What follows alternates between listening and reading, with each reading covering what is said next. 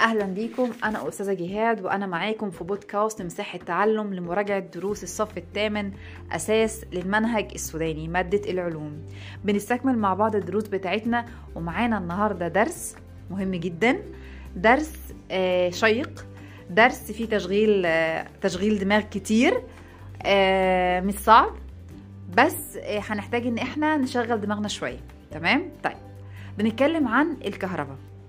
دايما نسمع إن ماما تقولك ما تمسكش ما تطفيش كبس الكهرباء وإنت إيدك مبلولة.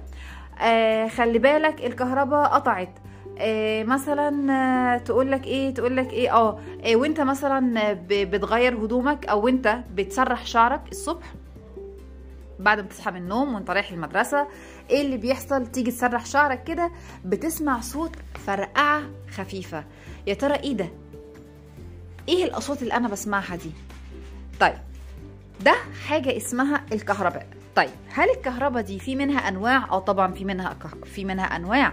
في حاجة اسمها الكهرباء التيارية حاجة اسمها الكهرباء الجوية حاجة اسمها الكهرباء الساكنة. كل نوع منهم بيصدر من مصدر وكل نوع منهم له خصائص معينة وله تجارب أجرت عليه اللي بيها العلماء توصلوا إن هم يصنفوا الكهرباء إلى الأنواع بتاعتنا دي. تمام. أول نوع إحنا بناخده أو بنتناوله في ال ال يعني في في درسنا النهارده هو الكهرباء الساكنة. مين هي الكهرباء الساكنة؟ زي ما أنا كده من شوية قلت لكم مثال لما تصحى من النوم وتيجي نازل تسرح شعرك بتسمع صوت فرقعة خفيفة كما لو كانت صوت شرز كده خفيف قوي. أثناء احتكاك المشط بفروة راسك أو بشعرك. تمام؟ طيب. ممكن برضو نستشعره في إيه أو ممكن نشوفه في إيه؟ زمان كان في لعبة أنا كنت بلعبها مع زمايلي في المدرسة. تمام؟ كنا بنعمل إيه؟ كنا بنجيب قلم بلاستيك قلم الجاف بتاعنا اللي بنكتب بيه يعني والقلم ده كنا بنبتدي إن إحنا نعمل له دلك بالبلوفر صوف أو بقطعة من الصوف. تمام؟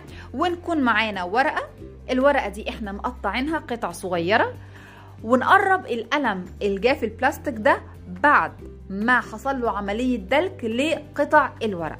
إيه اللي كان بيحصل؟ اللي كان بيحصل؟ إنه القلم البلاستيك كان بيكون عنده القدرة إن هو يجذب قصاصات الورق أو قطع الورق الصغيرة. اللعبة دي كانوا زمان بيلعبوها أو كنا زمان بنلعبها وأنتوا طبعا أكيد بتلعبوها في في ال- في الحصص الفاضية أو في وقت الفسحة بتاعتكم في البريك ليه كأنها حاجة زي المغناطيس. القلم عندي أدى دور المغناطيس والورقة نتخيلها إن هي زي قطعة من المعدن. تمام؟ طيب إيه اللي خلى القلم عنده القدرة إن هو يجذب قصاصات الورق ده؟ حاجة اسمها الكهرباء الساكنة. إحنا كلنا عارفين خدنا الكلام ده في صف سابع إن في عندنا حاجة اسمها المادة. كل حاجة حوالينا في الطبيعة اسمها مادة. ال ال ال الطوب اسمه مادة الحديد اسمه مادة البحر اسمه مادة النهر اسمه مادة الهواء اسمه مادة. كلنا حتى نفسنا إحنا مادة. كلنا محاطين بمواد. المواد دي تختلف في أنواعها من مادة صلبة إلى مادة غازية إلى مادة سائلة. تمام جدا. ناخد بالنا إحنا بنراجع على المادة لأن المادة دي تعتبر المدخل اللي هنوصل منه للكهرباء. نوع الكهرباء الساكنة أو الكهرباء التيارية أو الكهرباء الجوية. تمام. طيب المادة دي لو نرجع شوية كده بالذاكرة بتاعتنا نقول إن هي كانت عبارة عن جزيئات صغيرة تمام؟ أو إن هي بتحتوي على جزيئات صغيرة اسمها الذرة أو اسمها الذرات.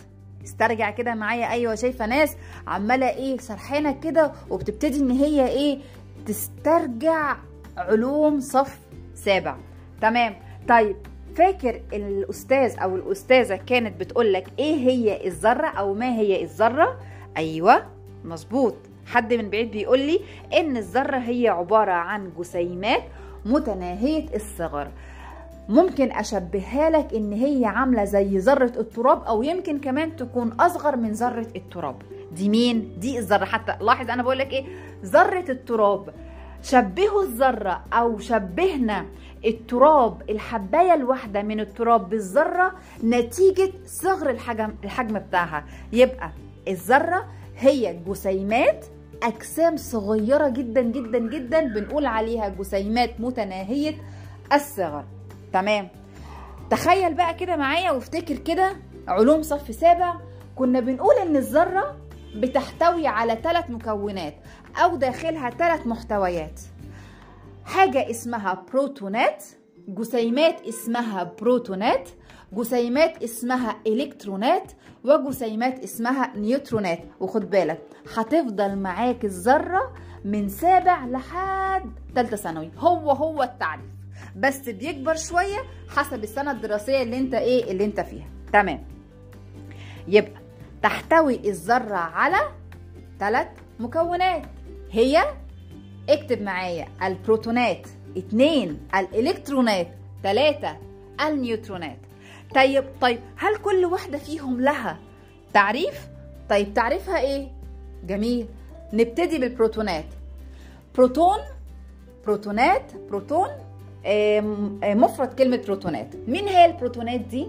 البروتونات دي عبارة عن أجسام أجسام صغيرة موجودة داخل نواة الذرة. يعني مش في الذرة نفسها لا دي جوه النواة بتاعت الذرة. يعني الذرة داخلها نواة يعني ليها مركز. البروتونات دي موجودة داخل المركز ده. وبتحمل شحنة أيوة شحنة إيه؟ شحنة موجبة. تمام جميل جدا.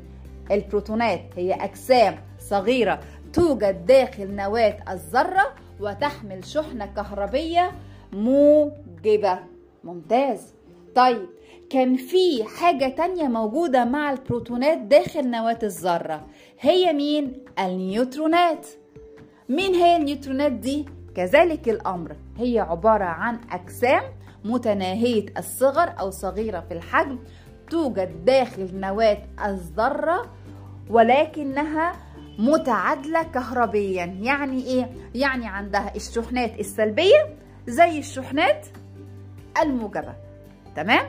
يبقى داخل نواة الذرة بيوجد عندي بروتونات ونيوترونات طيب المحتوى الثالث اللي موجود في الذرة وهو الإلكترونات موجود فين؟ هل موجود داخل نواة الذرة؟ لا طيب هل موجود بره نواة الذرة بس داخل الذرة؟ لا موجود فين يا ترى؟ موجود الإلكترونات حوالين الذرة بيلف فيه أو بيدور في مدارات حول الذرة ممتاز طيب يبقى مين هو الإلكترون؟ هي أجسام أو الإلكترونات هي أجسام صغيرة أو متناهية الصغر ذات حركة مستمرة مش قاعد في مكانه. طول ما هو آه حوالين الذرة عمال عمال بيتحرك بيلف ويدور عمال بيلف عمال بيلف عمال بيلف حواليه مش مبطل حركة. تمام؟ ويحمل شحنة كهربية. مالها الشحنة دي؟ سالبة. يبقى يا شطار إحنا كده أثناء ما إحنا بنحضر لدرسنا وهو الكهرباء الساكنة دخلنا مع بعض أو راجعنا مع بعض دروس أو جزء يعني من دروس السنة اللي فاتت وهو المادة وعرفنا إيه اللي موجود أو المادة بتتكون من إيه وهي الذرة والذرة نفسها بتتكون من إيه وهي الثلاث محتويات أو الثلاث مكونات بتاعتها الإلكترونات النيوترونات والبروتونات. عرفنا كل واحد فيهم شحنته بتكون إيه. وفي سؤال مهم جدا عندي في الجزئية دي الذرة بتكون متعادلة كهربيا ليه؟ لأن عدد البروتونات داخل نواة الذرة بيكون هو هو عدد مين؟ أو بيساوي عدد مين؟ عدد الإلكترونات يبقى الشحنات السالبة اللي في الخارج بتساوي في العدد مين؟ الشحنات الموجبة اللي موجودة داخلها تمام؟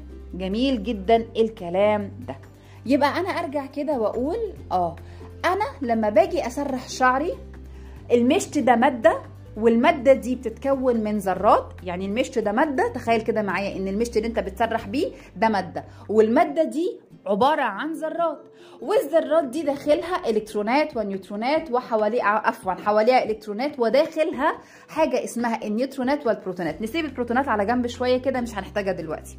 خلينا أكتر على الإلكترونات نركز على الإلكترونات. أنت بتسرح شعرك. المشط له شحنة وشعرك له شحنة. إيه اللي بيحصل؟ إن الإلكترونات بتتحرك من مكان لمكان.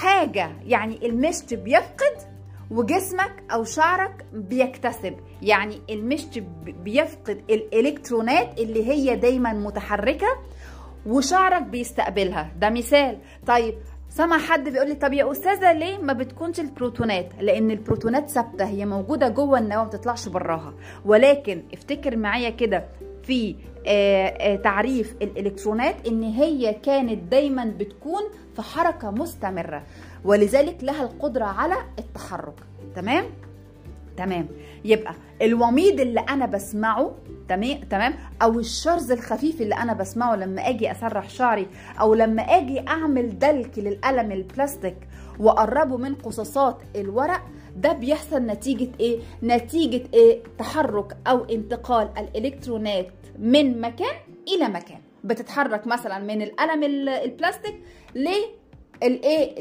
للقصاصات الورق. القلم ده بيكون حامل شحنة سالبة وقصاصات الورق بتكون حاملة شحنة مثلا موجبه بيحصل بينهم هما الاثنين نوع من أنواع إيه التجاذب. بينجذبوا لبعض زي فكرة مين؟ زي فكرة المغناطيس. تمام؟ طيب ده أنا مثال توضيحي. هنتكلم عنها بالتفصيل أكتر أثناء ما إحنا بنتكلم عن إيه بنتكلم في درسنا طيب. طيب. في كم ملحوظة حابة إن أنا أقولها أو مش ملحوظة؟ خلينا نقول هنعمل تجربة. أنا دلوقتي جبت القلم القلم ده بقى المثال الحقيقي اللي موجود عندي في الكتاب تمام؟ سيبك من الإيه من المثال اللي أنا قلته في الأول نركز بقى على مثالنا في الكتاب بتاعنا. طيب. أنت هتجيب قلم بلاستيك تمام؟ والقلم ده هتعمل له عملية دلك تمام؟ بقطعه من الصوف. تمام؟ طيب إيه اللي هيحصل؟ هيحصل إنه القلم الرصاص هيحمل قطع هيحمل شحنة سالبة وبيكون عنده القدرة إن هو يجذب الايه قطع الورق الصغير. تمام؟ طيب هو إيه اللي حصل؟ افتكر معايا قلت لك الإلكترونات بتتحرك دايما في حركة مستمرة. يبقى حصل انتقال للإلكترونات. من فين لفين انتقلت الإلكترونات من قطعة الصوف إلى القلم؟ البلاستيك. نتيجة لده أصبح القلم البلاستيك بتاعي شحنته سالبة أما الصوف شحنته موجبة. يا ولاد نركز. عندما يفقد سؤال مهم جدا بيجي في الامتحان. عندما يفقد الجسم إلكترونات بيفقد بيفقد بيدي إلكترونات بيحصل عندي إيه؟ بيتحول إلى جسم ذات شحنة موجبة.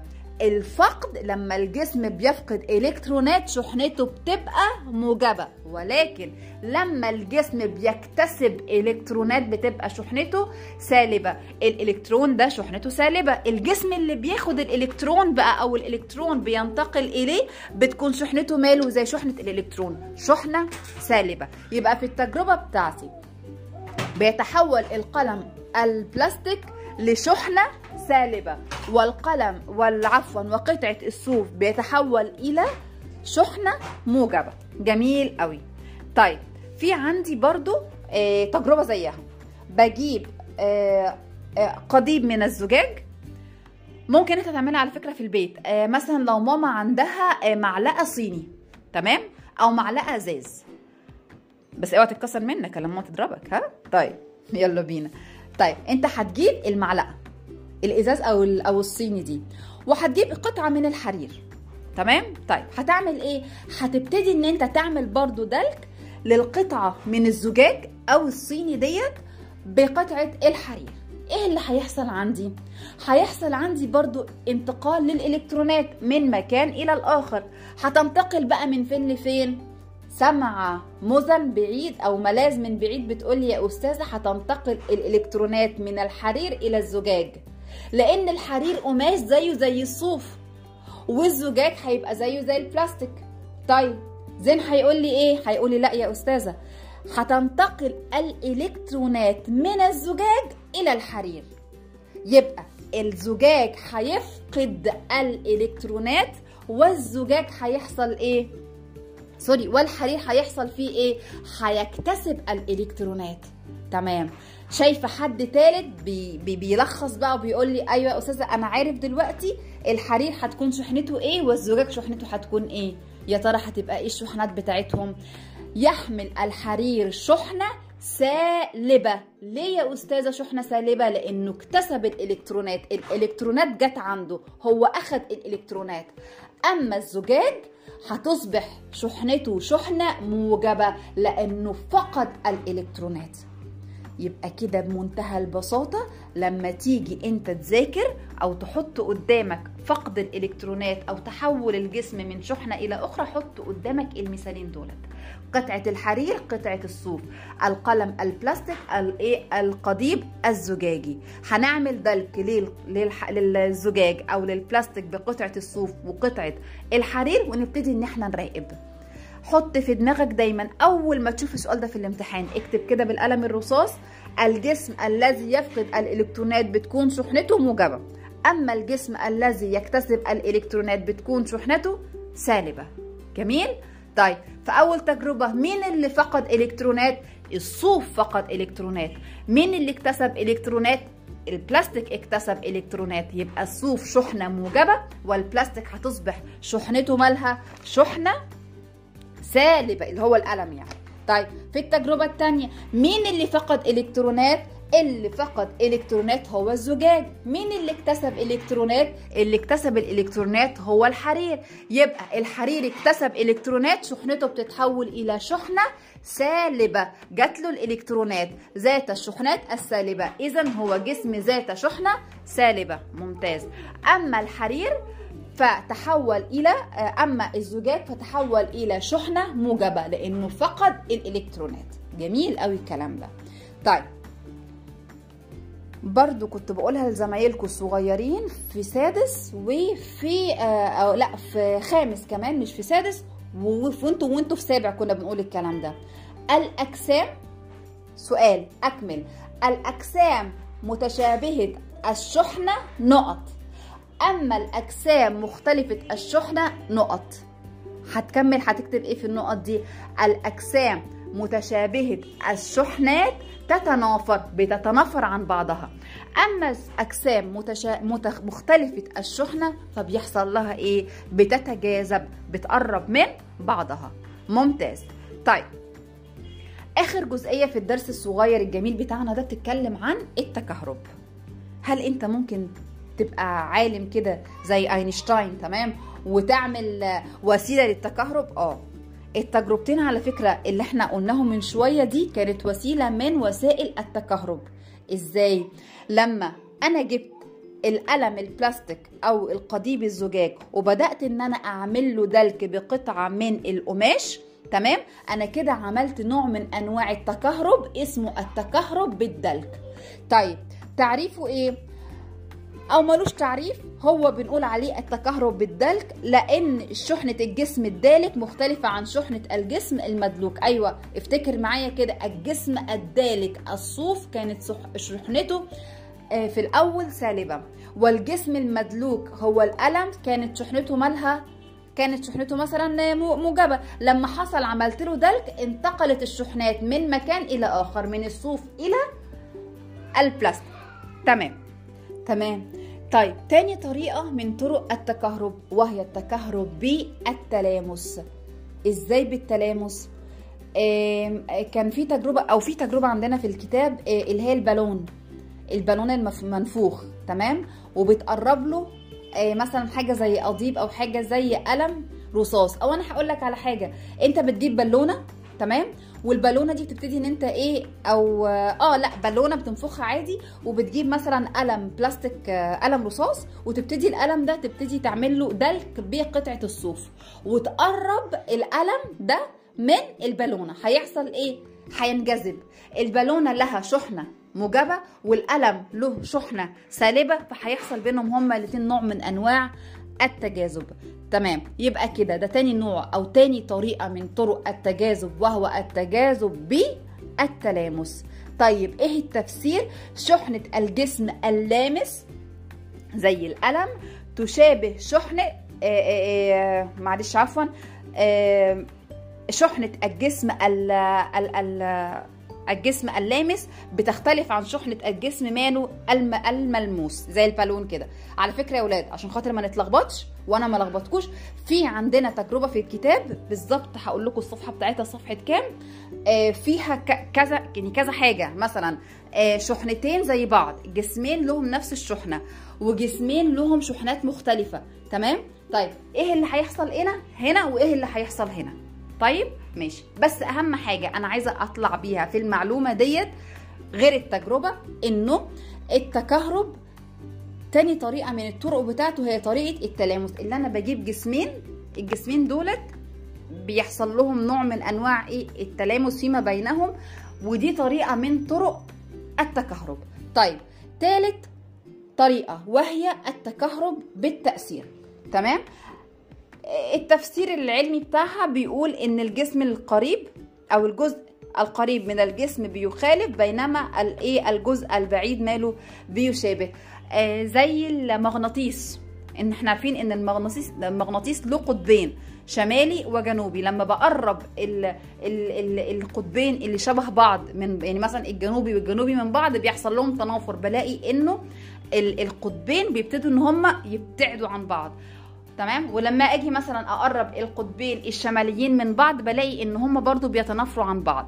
إنما لما بقرب قطب جنوبي من قطب شمالي بلاقي إن هم الاتنين مالهم بينجذبوا لبعض. وده اللي بيقول إنه الجزء القريب من الجسم بيخالف بينما الجزء البعيد ماله بيشابه. أيوه أنا عندي مغناطيس متعلق وعندي مغناطيس تاني أنا شايلاه في إيدي. لما هاجي أقرب القطبين ال- اللي بيشبهوا بعض من بعض هلاقي المغناطيس بيلف. هيصبح مثلا الجزء الشمالي بعيد. تمام؟